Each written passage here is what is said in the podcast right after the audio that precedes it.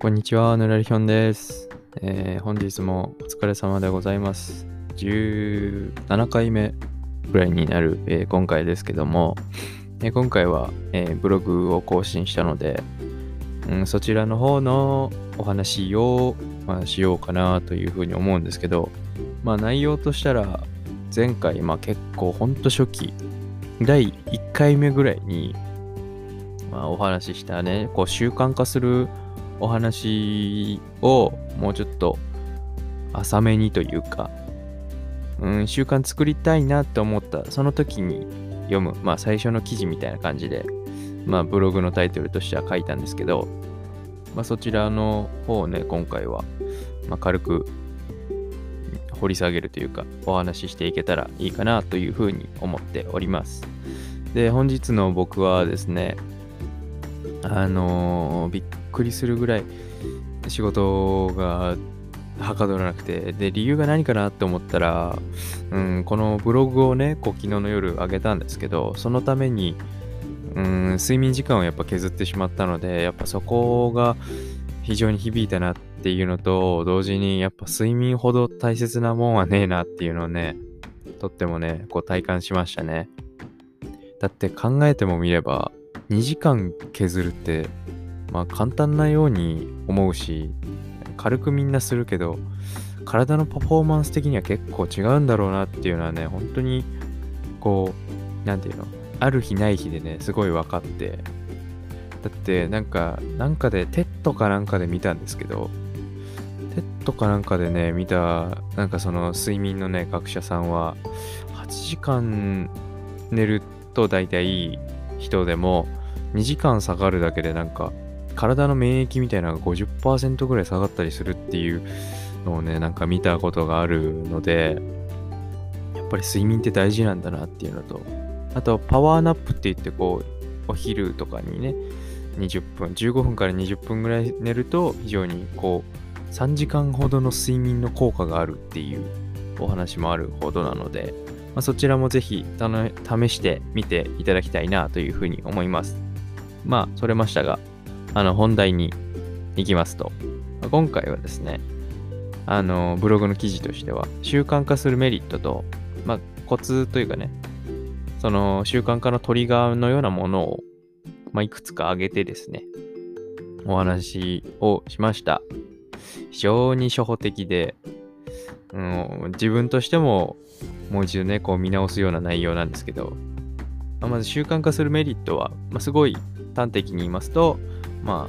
やる気とかモチベーションとか、その時の気持ちなんかに左右されることなく、日常の中にね、もう組み込まれているので、当たり前のようにね、こう当然のようにできるよっていうところがやっぱメリットですよね。で、その習慣化するためのコツをですね、今回は、4つかな、全部で4つご紹介しまして、1つはこう目標をね、明確にするっていう、これは何事もそうなんですけど、読書するときとかもね、どういうビジネス書みたいなの読むときはね、どういうところが自分のところが足りないから、この知識が欲しいからこの本を読むんだみたいな感じで目標をつけるとですね、人間の脳がそれにうまいことこう順応して、そういうところを抜き取ってくれるので、ぜひともこう目標を明確にしていただくのはですね、非常に大切かなというふうに思います。で、2つ目にこう時間を指定してしまうっていうやり方で、これはなんでそうするかっていうと、もうダラダラっとこうね、時間がただただ流れていってしまうようなタイプの人には非常に有効でして、もう椅子と結びつけられてるような人は非常に有効で、ね、こうなんていうんですか、もうだるいじゃん、すっごいだるいじゃんっていう時でも、とりあえず、例えば夜の8時になったら、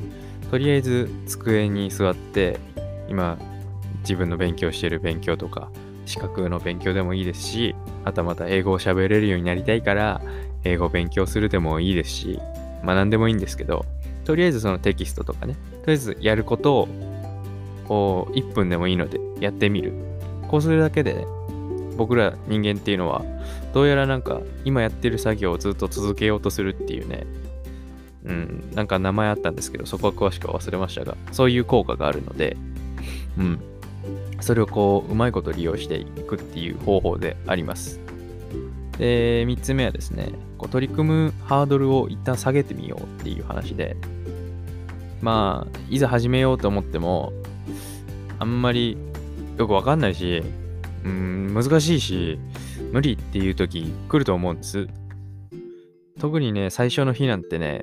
やる気だけで乗り切ってもね、2日目から急に落ちたりするもんなんですよ。僕は結構それになりがちなので、よく使うんですけど、この手は。まあ、どういうことかっていうと、まあ、そのやる、ね、その目標のものの前にワンクッション、その、レベルの低い何でもいい計算ドリルするでもいいですし、本数ページ読んでから始めるみたいな感じで、ちょっと自信をつけるんですよ。これは終わったなとかできたなみたいな感じで。そうするとですね、スイスイっとその本来の目的もね、クリアできるようになると思います。ぜひともね、このクソ弱いスライムをね、なぎ倒して、その上にいるちょっと強いね、そうだ、ドラキーぐらいのやつをね、なんとも倒していただきたいなというふうに思います。で、最後はですね、こう結果が分かるようにね、こう何か見えるようにするっていうやり方で、京大に合格してなんたらかんたらっていう方が言ってたのは、方眼紙を30分勉強したら1マス塗るみたいな。で、いっぱい塗っていって、だんだんこう自分がね、できてるよねっていうのが、自覚できるようにするっていうのもあったんですけど、まあ今の時代やっぱり SNS ですから、まあ、ハッシュタグとかつければ同じような方とたくさん出会えると思うんですよ。僕も絵を描いてる時にハッシュタグとか見ると、絵描きさんとつながりたいみたいな、ね、そういうのがあるので、まあ、そういうのでこうつながることもできるし、でそうすることによってこうやめづらくなっていくので、ぜひね、こうその強制力を使ってやめないでね、こう習慣化していくのには非常にぴったりかなというふうに思っております。まあ、この4点を今回はご紹介した次第でございます。まあ、また習慣化についてはもうちょっと詳しくね、ブログまた上げようかなとも思ってるので、今度はちゃんと脳がどういう働きでどうのこうのとか、そういうのも書けたらなというふうに思っております。まあ、今回はこんなところでございます。だらだらと申し訳ございません。それではまた次回、バイバイ。